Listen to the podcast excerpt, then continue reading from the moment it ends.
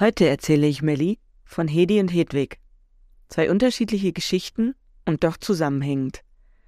Warum ein ganzer Tag danach benannt wurde, erzähle ich euch dann auch. Seid gespannt. Eure Christina. Das ist Sister React, der True Story Podcast mit Information, Emotion und Reaktion. Von und mit Melli und Christina.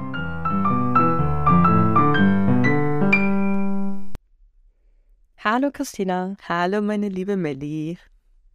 Wie Schön, geht's dir heute? Sehr gut. Und dir? Ja, auch ganz gut. Ein bisschen müde heute, aber sonst gut. Okay. Ja, das ist, äh, es ist heute Montagabend, das kann man, glaube ich, verraten, an dem wir aufnehmen. Ähm, geht mir ähnlich, man ist müde. ähm, ich hoffe, du schläfst jetzt nicht ein bei meiner Geschichte. Ich habe dir nämlich eine Geschichte mitgebracht und zwar von der Hedi und von Hedwig. Und diese beiden Frauen vereinen eine ganze Menge. Und äh, sie haben sogar eine Gemeinsamkeit mit dir, Melli. Oha. Mhm. Kannst du dir vorstellen, welche Gemeinsamkeit das sein könnte? Also abgesehen davon, dass ihr Frauen seid, welche andere Gemeinsamkeit ihr noch haben könntet? Das wäre jetzt die offensichtlichste Gemeinsamkeit. Hedi und Hedwig, ehrlich gesagt, ich weiß ja noch gar nichts über die beiden. Mhm. Äh, der Anfangsbuchstabe ist es schon mal nicht. Nein. Den teilen die beiden sicher zumindest. Ähm, boah, keine Ahnung. Vielleicht was ähnliches studiert oder ihr beide, weiß ich nicht, in Osnabrück aufgewachsen. das klingt auch nicht danach. Naja, ihr habt alle am 9.11. Geburtstag.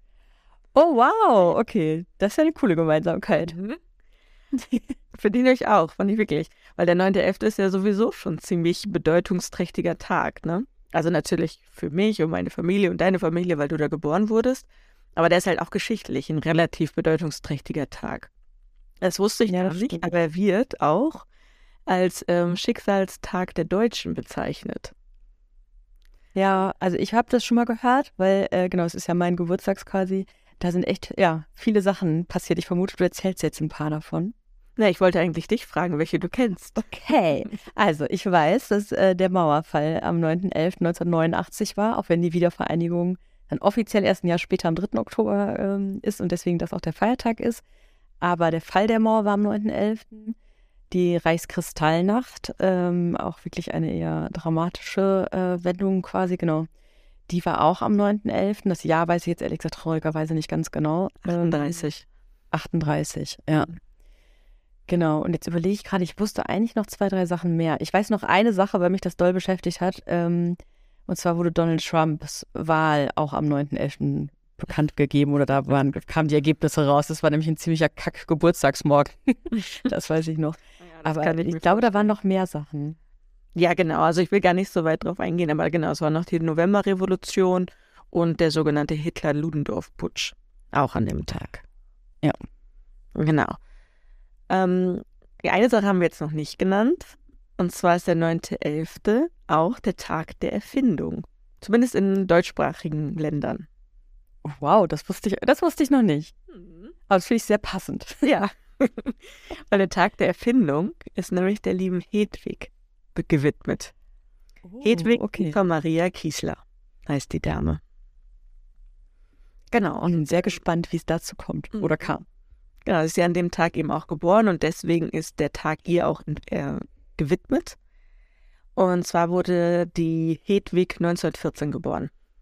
Und dieser Tag der Erfindung wurde natürlich einmal ihr gewidmet, aber ähm, er hatte noch so ein paar andere, ähm, ja, wie nennt man das, so ein paar andere ähm, Intentionen. Er sollte zum einen Mut zu eigenen Ideen und zur Veränderung geben. Er sollte ähm, erinnern an vergessene Erfinder. Er sollte auch erinnern an große Erfinder die unser Leben verbessert haben, den Ruf zeitgenössischer Erfinder und Visionäre verbessern und zur Mitarbeit an unsere Zukunft aufrufen. Oh, das ist aber eine schöne Kombi. Gerade das letzte gefällt mir gut. Ich fand das auch gut. Das hat mir auch sehr gefallen. Und genau. Und äh, wir hatten ja gesagt, dass wir uns gegenseitig auch mal ein paar Bilder zeigen. Und ähm, ich würde dir jetzt ganz gerne ein Bild von der Hedwig Eva Maria schicken.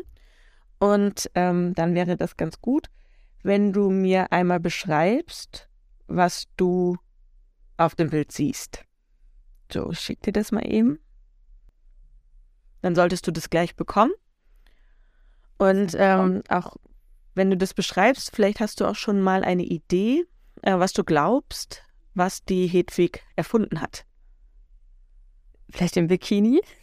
sie ist auf jeden Fall ähm, eine sehr hübsche Frau, finde ich, mit kurzen schwarzen Haaren. Sie sitzt, glaube ich, an einem ähm, Swimmingpool oder so am Meer ähm, vor einer Leiter mit ähm, ja, einem Bikini an. Deswegen habe ich gerade diesen glorreichen Witz gemacht. ähm, genau, aber sie sieht total, weil sie, sie lacht irgendwie schön in die Kamera, ist ein Schwarz-Weiß-Foto.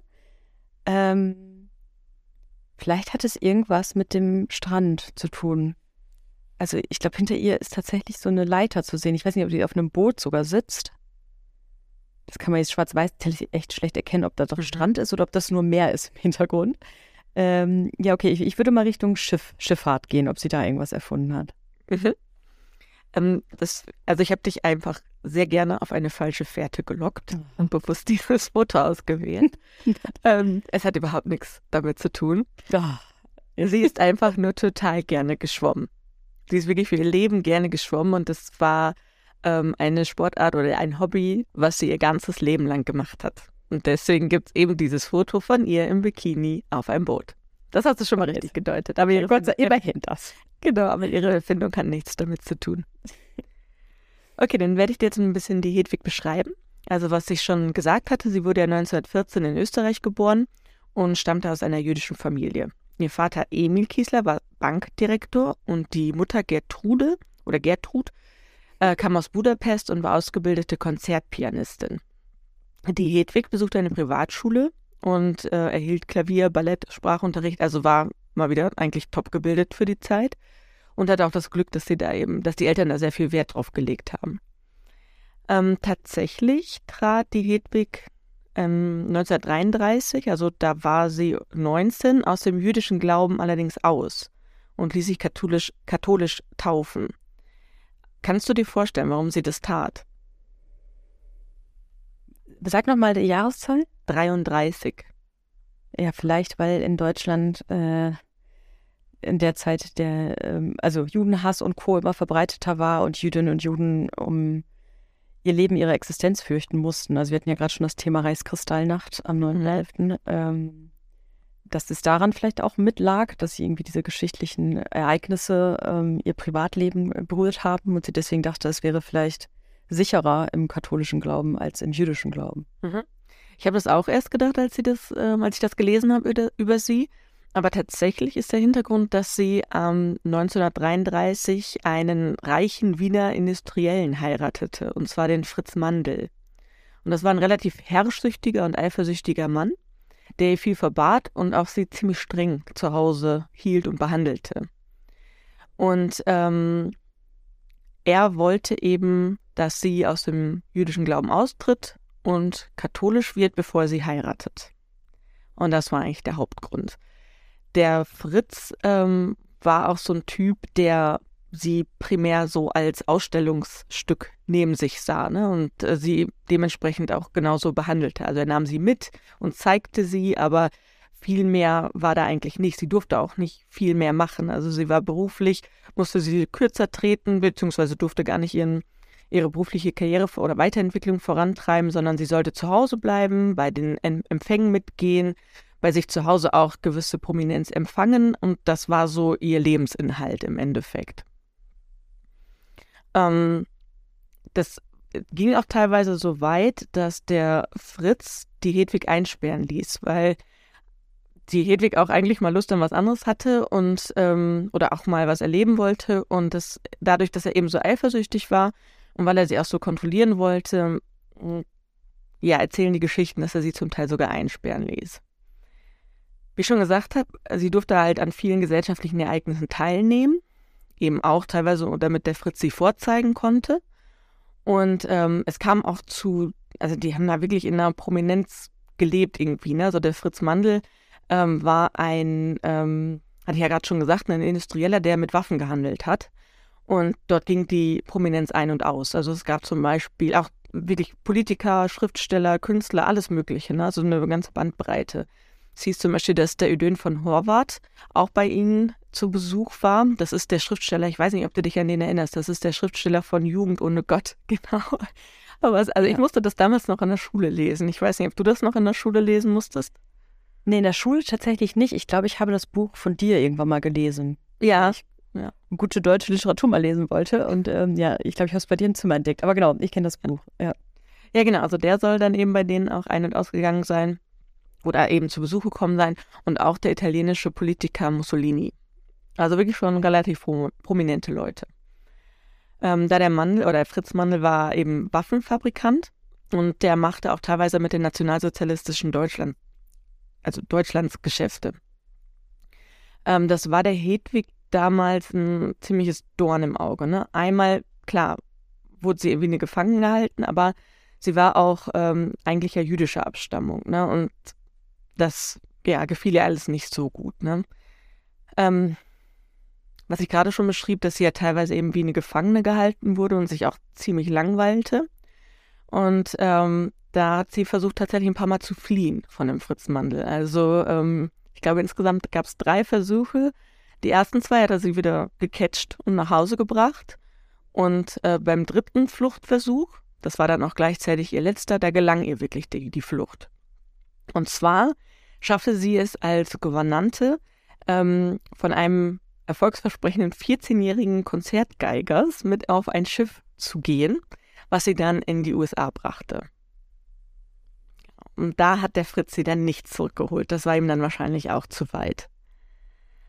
Und in den USA angekommen, äh, und der, also als sie da eben angekommen war, war der Zweite Weltkrieg eigentlich im vollen Gange.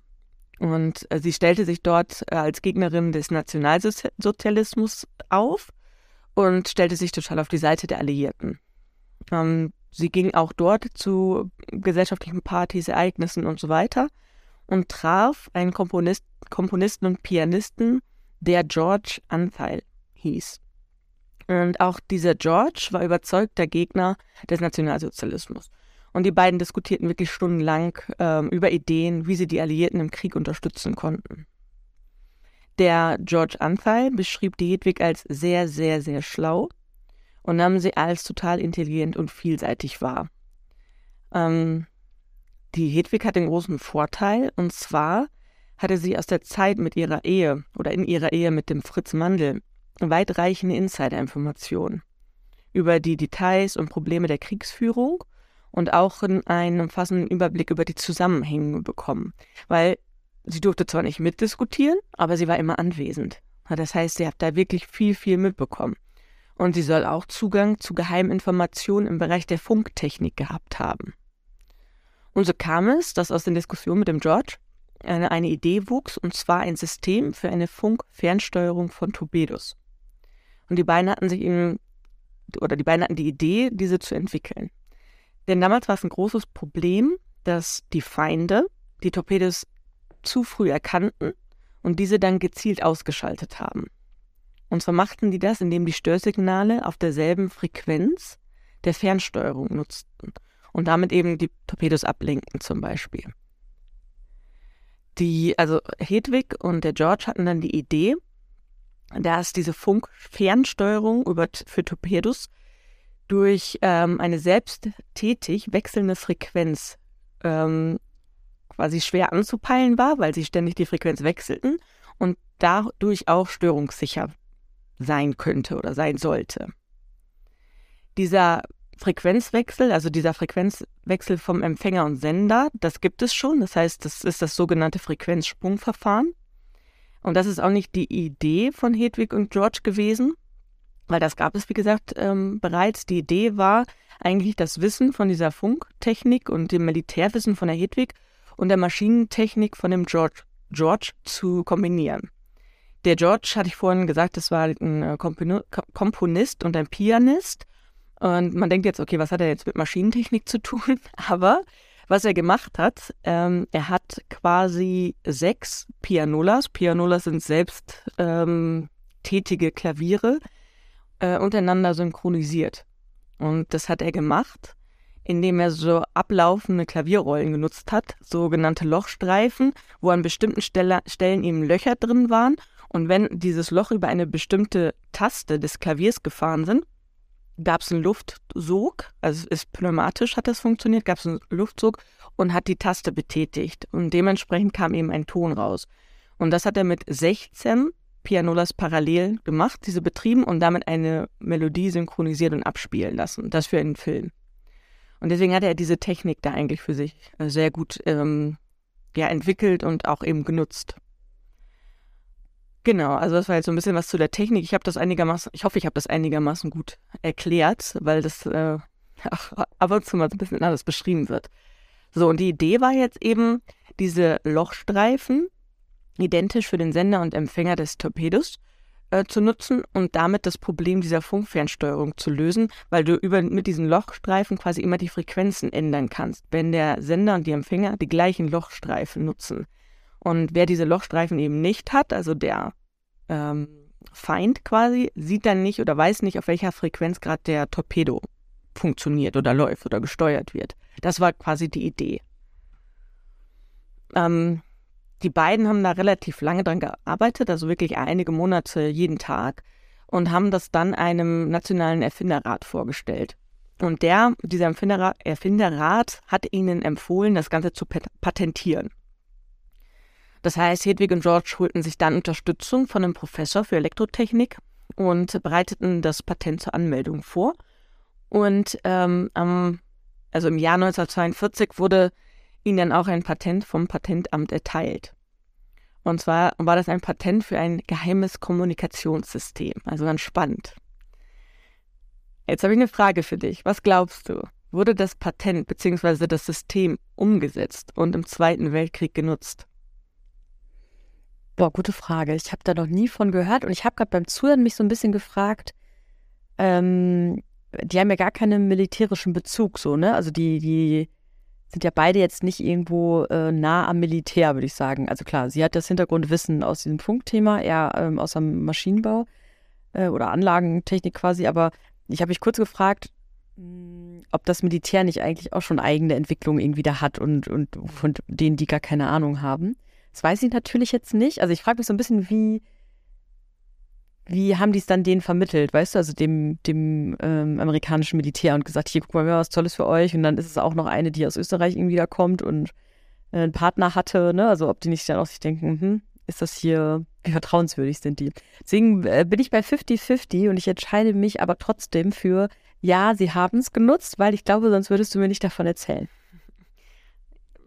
falsch, leider. Ah, sie haben es tatsächlich nicht genutzt. Also, okay. ähm, du hast es schon einigermaßen gut eingeschätzt.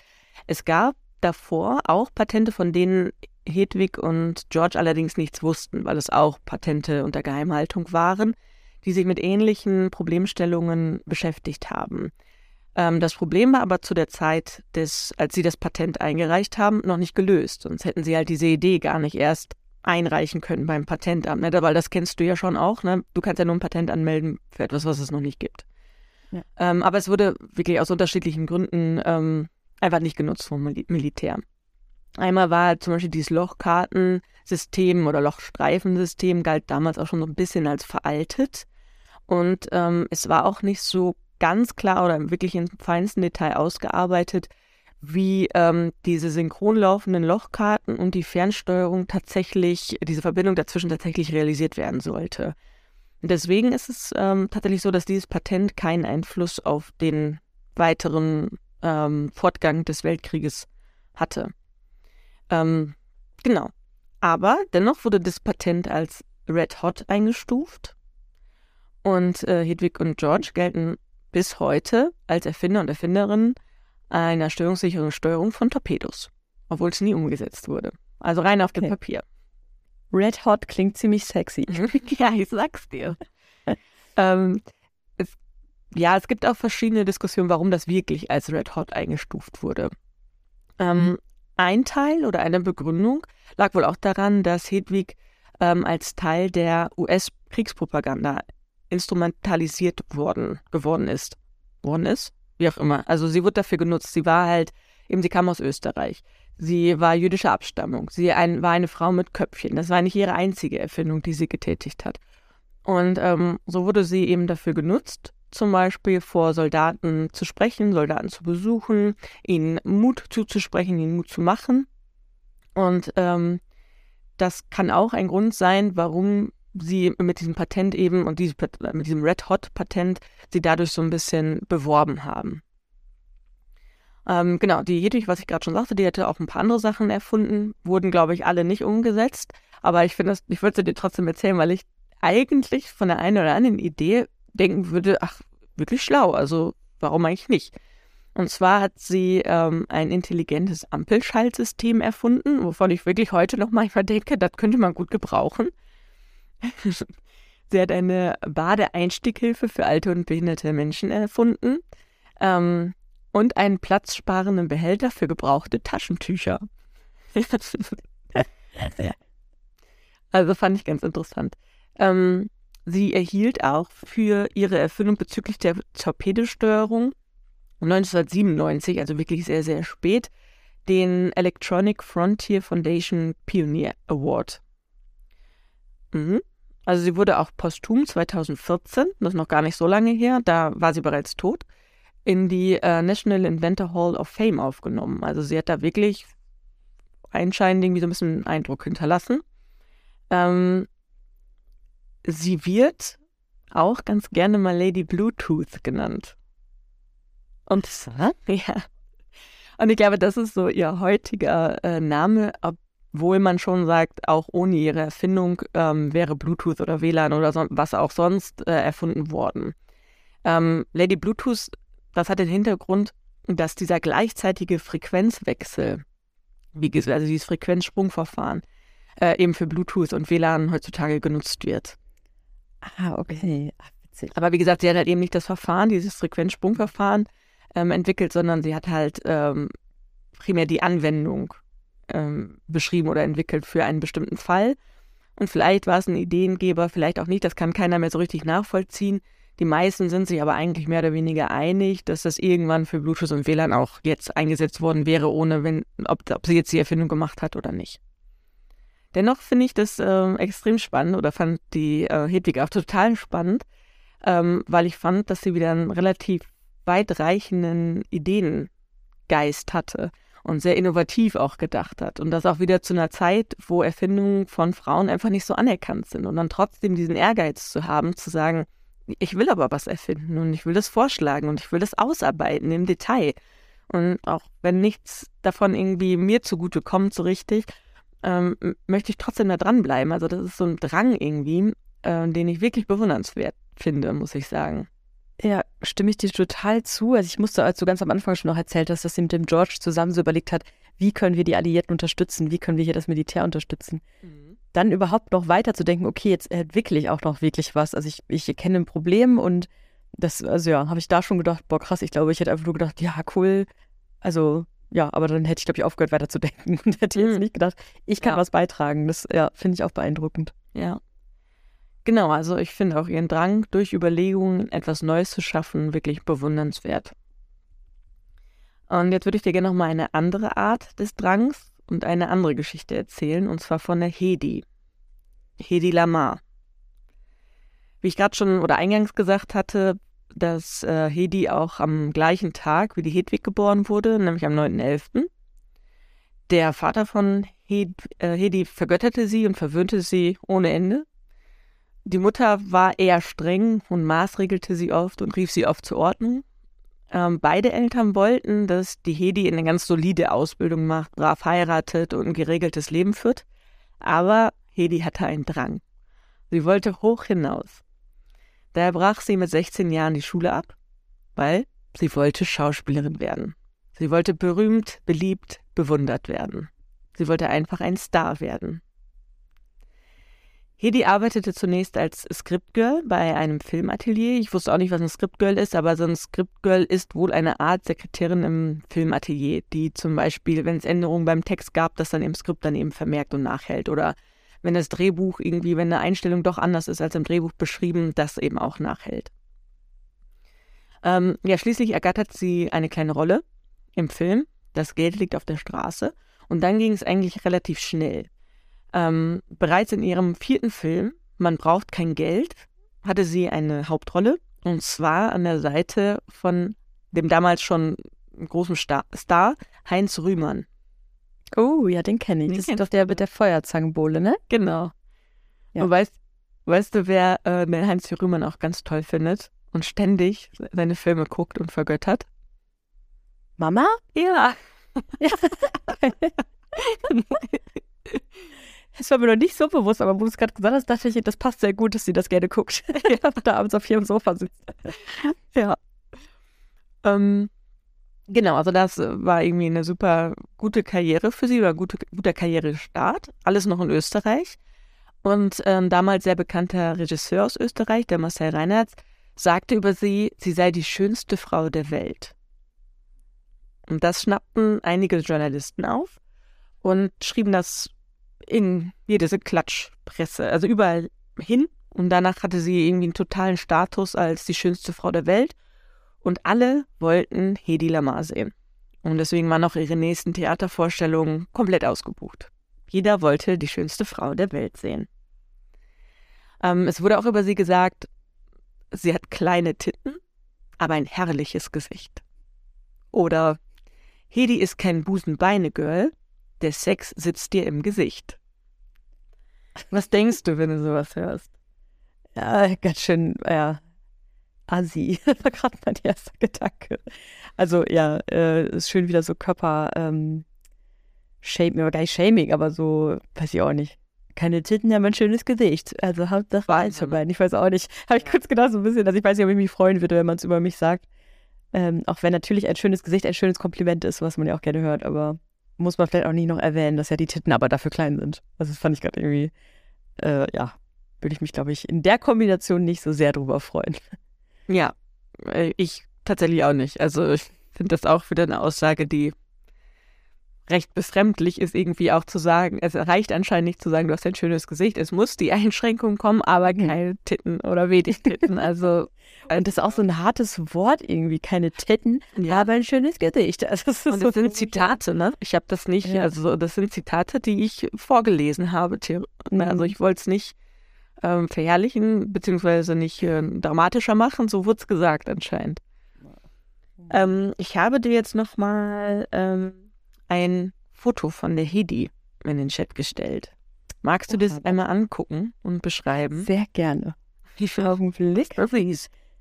Jetzt muss ich einmal kurz äh, öffnen. Oh, wow. Okay, das sehr schöne Gesicht kann ich mehr als verstehen. Die ist wirklich sehr hübsch. Ich habe auch extra nur ein Bild vom Gesicht Ja. gezeigt und Also, rausgesucht, damit du ihre Brüste gar nicht erst siehst und sie nicht beurteilen kannst. Ich da nichts zu sagen. Genau. Nein, aber okay, aber ich verstehe auf jeden Fall, dass man sagt, dass sie ein wirklich wunderschönes Gesicht hat. Sie sieht total gut aus. Ich glaube, sie ist auch geschminkt hier, aber also trotzdem, die sieht wirklich total die Ausstrahlung, auch allein auf so einem Bild, wo sie nicht mehr lacht oder lächelt oder so. Mhm. Ähm, ja, Wahnsinn. Also ja, macht man auf und denkt direkt, oh ja, wow, schöne Mhm. Frau. Also sie ähm, ist geschminkt. Ähm, es gab aus der Zeit, oder es gibt aus der Zeit vorwiegend eben Schwarz-Weiß-Bilder. Aber ihr Markenzeichen war wohl ein roter Mund. Und das sieht man ja so ein bisschen durch dieses Schwarz-Weiß-Bild auch. Man sieht zumindest, dass der Mund dunkel und kräftig geschminkt ist. Ja. Ja. Ja, wie du es gesagt hast, Teddy war schön. Und die Männer lagen ihr zu Füßen. Restlos alle waren eigentlich komplett fasziniert von ihr. Von ihrem Gesicht, von ihrer Art. Die Männer begehrten Hedi, suchten ihre Nähe, versuchten ihr zu gefallen. Und Hedi hat es keine Mühe gekostet, Aufmerksamkeit von Männern zu bekommen. Alle wollten Kontakt zu ihr. Nach der ersten Hauptrolle an der Seite von Heinz Rühmann drehte Hedi mit 18 Jahren den Film Ekstase. Und der Film war ein Skandal. Ein gigantischer Skandal. Also sogar der Papst schaltete sich ein. Kannst du dir vorstellen, warum? Ekstase hieß der, ne? Mhm. Ähm, es klingt irgendwie, als wäre möglicherweise sexuelle Handlung Teil des Filmes. Und wenn der Papst sich sogar einschaltet. Ding, ding, ding, 100 Punkte. Okay. Hedi war in dem Film nackt zu sehen. Ganze zehn Minuten lang. Ein Bad in einem See und der anschließende Gang nackt durch den Wald. Aber das waren, also diese Nacktszenen waren nicht alleine der Grund für diese ganze Aufruhr. Es war vor allem eine Liebesszene, die die Filmwelt entsetzte. Hedy Lamar spielte, und man muss dazu sagen, es war lediglich ihr, lediglich ihr erregtes Gesicht zu sehen, einen Orgasmus. Den ersten Orgasmus in der kommerziellen Filmgeschichte. Oh la la, kann mhm. ich da nur sagen. okay, wow. Wann war das? Weißt du, welches Jahr das war? Ähm, 18, äh, 1933, meine ich. Okay, wow. Okay, wow, ja. Okay. Mhm. Ähm, der Film wurde in Deutschland äh, sogar erst verboten und dann äh, zwei bis drei Jahre später äh, nach der ähm, Verfilmung oder quasi nach der Premiere gezeigt und zwar mit der Warnung, dieser Film ist jugendverderbend. Dabei hat sie doch so kleine Titten. Ich habe gerade gedacht, sowas wird da ausgesprochen über die, öffentlich, dass du es zitieren kannst heute. Also irgendwo muss es ja jemand auch aufgeschrieben haben. Und auf der anderen Seite dachte man, also das passt, finde ich, immer sehr gut zusammen, weißt du? So beurteilen können wir die Frauen nur ihren Körperform und Co., aber äh, die dürfen jetzt nicht hier im Film irgendwie welche sexuellen Handlungen so. Das ist dann ja unnormal und frevelhaft. Ja, interessant. Mhm, fand ich auch. Aber so, das konnte eigentlich der Hedi, da ich sag mal, diese Kritik oder Jugendverderbend oder was auch immer dann noch über diese Filme gesagt wurde, konnte der Hedi eigentlich nichts anhaben. Denn diese aufstrebende Schauspielerin ist über Nacht ein Star geworden. Und auch Hedi, ähnlich wie Hedwig, wanderte nach Hollywood aus und wurde von dem äh, MGM-Chef, MGM ist so ein großes Studio, ähm, Filmstudio gewesen ich glaube auch immer noch, ähm, höchstpersönlich unter die Fittiche genommen. Ähm, erst hat er sie überhaupt nicht ernst genommen, weil sie einmal kaum Englisch, also fast gar kein Englisch sprach und auch nur wirklich schlecht Englisch sprach. Und der, dieser Ekstase-Skandal, also dieser Skandal um den ersten Orgasmus und die Nacktszenen, ähm, nicht besonders Hollywood-like war. Also weil Hollywood damals noch sehr konservativ war, ist es auch jetzt zum Teil ja noch. Ähm, und das entsprach einfach nicht dem Bild. Und deswegen eigentlich wäre sie für Hollywood nach dem Skandal überhaupt nicht geeignet gewesen. Aber Hedi kämpfte sich äh, einfach in seine Nähe und verhandelte charmant, geschickt, mutig ihre Position, ähm, sodass er sie tatsächlich unter Vertrag nahm. Und ähm, er hat zu ihr gesagt, sie haben Mut, das gefällt mir, und sie haben einen größeren Busen, als ich dachte. oh Gott, okay, aber da finde ich es gerade irgendwie ganz cool, aber ja, okay. Das ist natürlich wichtig, vermutlich. Da merkt man aber schon, hier die wusste, was sie wollte, ne? Und hat sich ja, da auch absolut. durchgesetzt. Und auch in Hollywood eilte ihr, eilte ihr ihr Ruf als schönste Frau der Welt voraus. Und sie wurde innerhalb von kürzester Zeit zu einer der erfolgreichsten Hollywood-Ikonen der 1930er und 1940er Jahre. Also sie spielte auch wirklich in großen Filmen mit, ähm, auch neben namhaften äh, Schauspieler und Schauspielerinnen, wie zum Beispiel Clark Gable. Ich weiß nicht, ob du den kennst, aber wenn Mama jetzt da wäre, würde sie jubeln, weil sie den natürlich kennt. neben Heinz Röhmann ihre zweite große Liebe wahrscheinlich. genau. Genau. Also sie hatte wirklich viele, viele Filme und viel Erfolg. Also es waren nicht alle super erfolgreich, das nicht, aber sie hatte, sie war eigentlich einfach ein Star. Einer der größten Stars in Hollywood zu dieser Zeit. Und auch lange, ne? Also 30er, 30er und 40er Jahre. Also ja. sie war einfach, ja, total berühmt. Also in, in einer Riege mit Ingrid Bergmann, ich weiß nicht, ob dir das was sagt, Marlene Dietrich und so. Also wirklich ja. eine ganz, ganz bekannte Frau.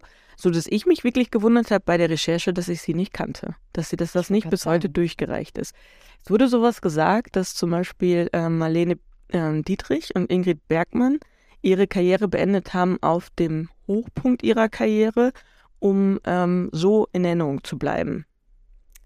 Ah, okay. Und, ich erzähle gleich noch mal ein bisschen über Hedi, aber ich glaube, das kann ich vorwegnehmen.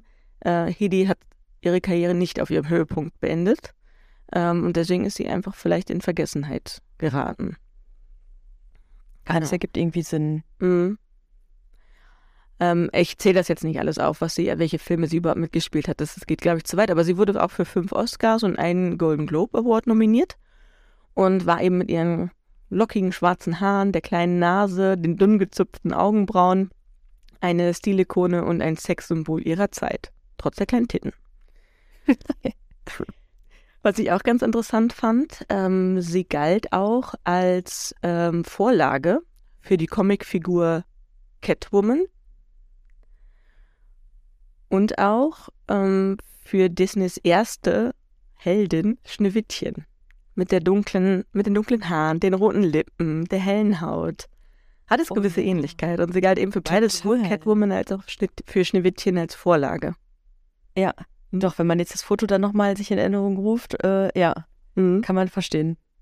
Stimmt, das sieht eigentlich sieht total aus wie eine Comic-Version, also dieses Disney-Schneewittchen, was man so im Kopf hat. Mhm. Ähm, diese gezei erste gezeichnete Film, das passt richtig gut. Ja. Sie war auch, es gab auch zu der Zeit ähm, zum Beispiel so eine sogenannte Hedi-Mode, die jede Frau dann haben wollte und tragen wollte. Ähm, sie wurde 1944 vom People Magazine, was damals eine Millionenauflage hatte, was wirklich richtig groß war, zusammen mit der Ingrid Bergmann als schönste Frau der Welt auf Platz 1 gewählt. Also da wurde es nochmal schriftlich bestätigt, dass sie wirklich die schönste Frau der Welt ist. Und sie war einfach, ja, einer der größten Stars ihrer, dieser Zeit damals. Richtig Wahnsinn. Ja, ich hatte es gerade schon angedeutet, äh, dann kam ihr Fall. Ähm, Derut Baton schrieb in der Biografie über Hedi, die einzige Sicherheit war ihre Schönheit gewesen und diese verlor sie nun. Hedi war ihm nicht mehr begehrt, verlor an Berühmtheit und die Bewunderung blieb aus. Ebenso wie die Filmangebote und die Filmrollen. Man muss dazu sagen, ähm, durch den ganzen Ruhm und durch das ganze Dasein ist Hedi auch wohl ziemlich abgehoben gewesen. Sie litt teilweise so ein bisschen unter Realitätsverlust und hat wirklich gedacht, alles dreht sich eigentlich um sie. Was ja auch eine Zeit gestimmt hat, aber ähm, irgendwann war sie, glaube ich, einfach sehr anstrengend oder wurde als sehr anstrengend empfunden von Regisseuren, aber auch von Filmpartnern, auch von ihrer Familie. Also ähm, die hat sich da eben sehr, ja doch auch stark verändert einfach in der Zeit, weil sie so gehypt wurde. Und das hört man ja auch immer wieder, ne? Gerade so Leute, die dann so doll und stark gehypt werden, dass die einfach unter so einem gewissen Realitätsverlust leiden.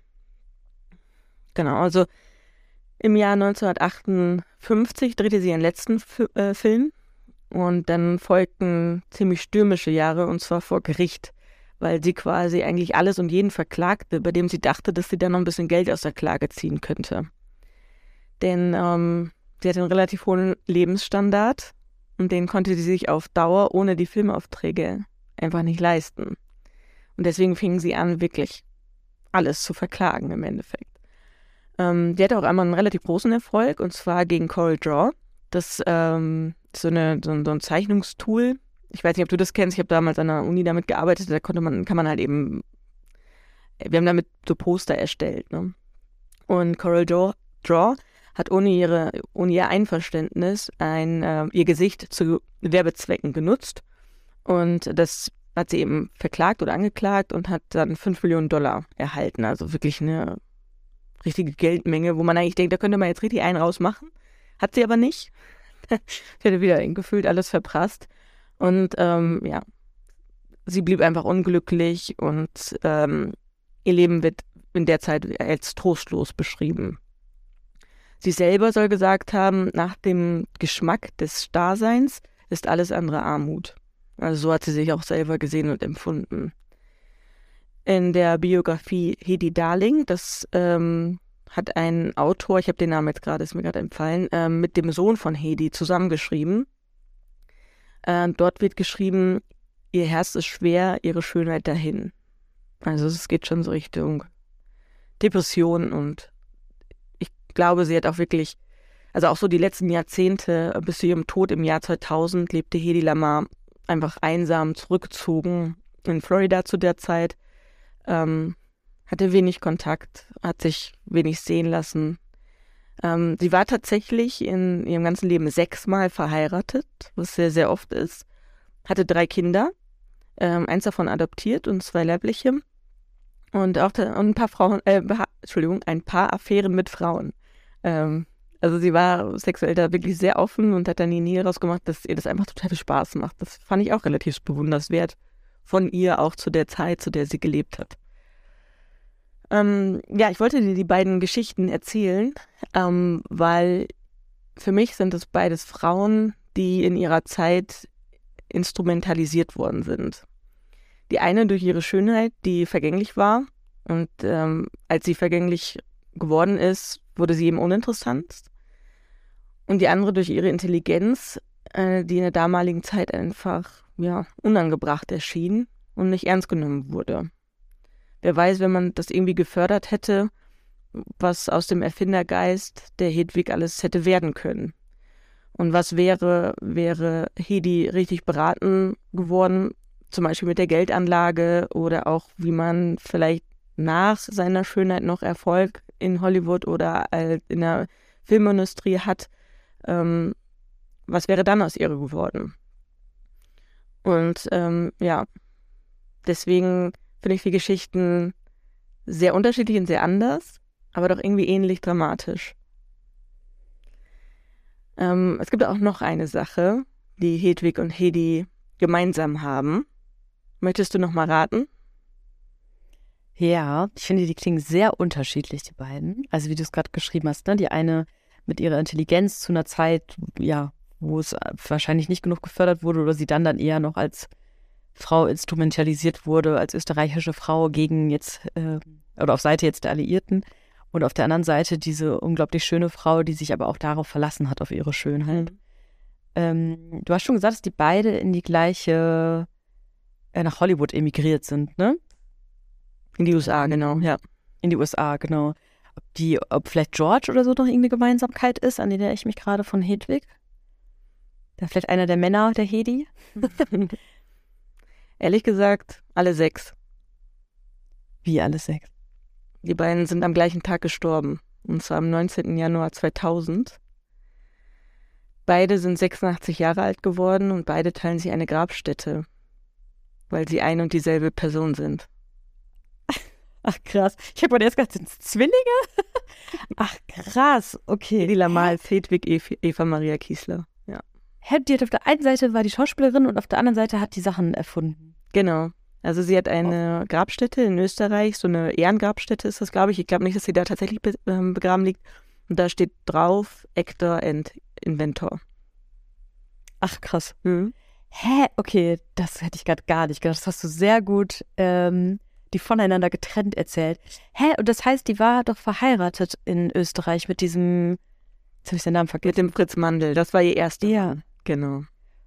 Und da war sie aber auch schon Schauspielerin quasi. Genau, da, also ich hatte erst Angst, dass du mich fragst, was denn ihr Beruf gewesen ist, weil den habe ich nicht so. erwähnt. Äh, sie war Schauspielerin und hat dann drei Jahre, also in der Ehe mit Fritz, ähm, das eingestellt, hat äh, keine Filme gedreht. Und die hatte nur gesagt, dass sie ihre berufliche Weiterentwicklung dann auf Eis gelegt hatte. Und ich hatte gesagt, oh Gott, hoffentlich fragt sie mich nicht, was sie gemacht hat. Weil. Ich habe einfach nur zugehört.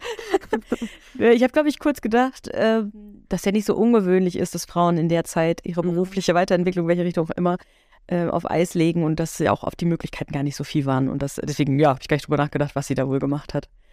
Ach krass. Ich finde es gerade richtig traurig, weil ich gerade kurz erst sogar dachte, ach schade, dass Hedi so traurig gestorben ist, hätte die man auch so einen Erfindergeist gehabt. Aber hatte sie ja, also sie war das ja.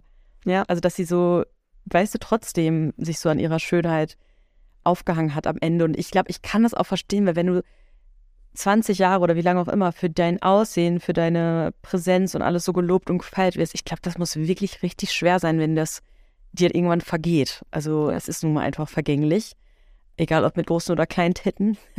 ähm, ne? Und ich muss ja sagen, ich finde zum Beispiel, du hast mir dieses andere Foto, das ist sie dann ja auch. Genau. Das musst du mir gerade kurz nochmal angucken. Ähm, und ich weiß, ich habe doch beim ersten auch schon gesagt, dass sie total die hübsche Frau ist, aber da ja. ist sie auf jeden Fall ein bisschen älter schon, oder? Äh, ja, genau, da ist sie schon ein bisschen älter. Also ich hatte ein bisschen Probleme, ähm, Fotos vom Privaten ähm, zu finden, mhm. wo man auch nicht so super krass direkt sieht, dass sie das ist. Ähm, ich hatte erst auch überlegt, ob ich ein älteres Bild, also wo sie schon selber älter ist, nehme aber die hat sehr viele Schönheitsoperationen machen lassen. Und da sieht sie, ja, irgendwie so ein bisschen entstellt aus. Und dann habe ich das dann irgendwann gefunden und habe gedacht, ach, das passt total gut. Dann kann ich auch nochmal diese falsche Fährte nutzen. ja, total. Ja, deswegen habe ich das gemacht. Genau, da sieht sie einfach irgendwie so ein bisschen locker und gelöst aus. Immer noch total hübsch, finde ich auch. Aber eben nicht mehr so dieses ganz, ähm, auch nicht dieses Ausgeleuchtete, ne? Das wir, da ist sie eher privat und äh, auf dem zweiten Foto, was ich dir da gezeigt habe, da ist sie ja wirklich geschminkt und ausgeleuchtet. Und die hat auch zum Beispiel bei ihren Filmen, mh, hat die immer Szenen gehabt, wo sie so perfekt im, mit dem Gesicht, also so, so einen perfekten Close-up von ihrem Gesicht, also perfekt ausgeleuchtet und perfekt dargestellt und sie sollte manchmal auch einfach nur gucken, ne, weil sie so hübsch ist. Ja. ja. Mhm. Also glaube ich, aber ah, das ist ja wirklich ein geiler Kniff am Ende. Mhm. Cool. Ich danke dir für die Geschichte, Schwester. Das war echt ähm, cool. Also war schon mal schön. Gerne. Hat voll Spaß gemacht, dir zuzuhören. Ja. Schön, das Dank. freut mich. Dann würde ja. ich sagen, wir hören uns beim nächsten Mal und mach's gut. Mach's gut, Melli. Das war Sister React von und mit Christina und Melli. Wenn euch die Folge gefallen hat, dann lasst gerne eine Bewertung da und abonniert den Podcast für weitere spannende Geschichten. Macht's gut!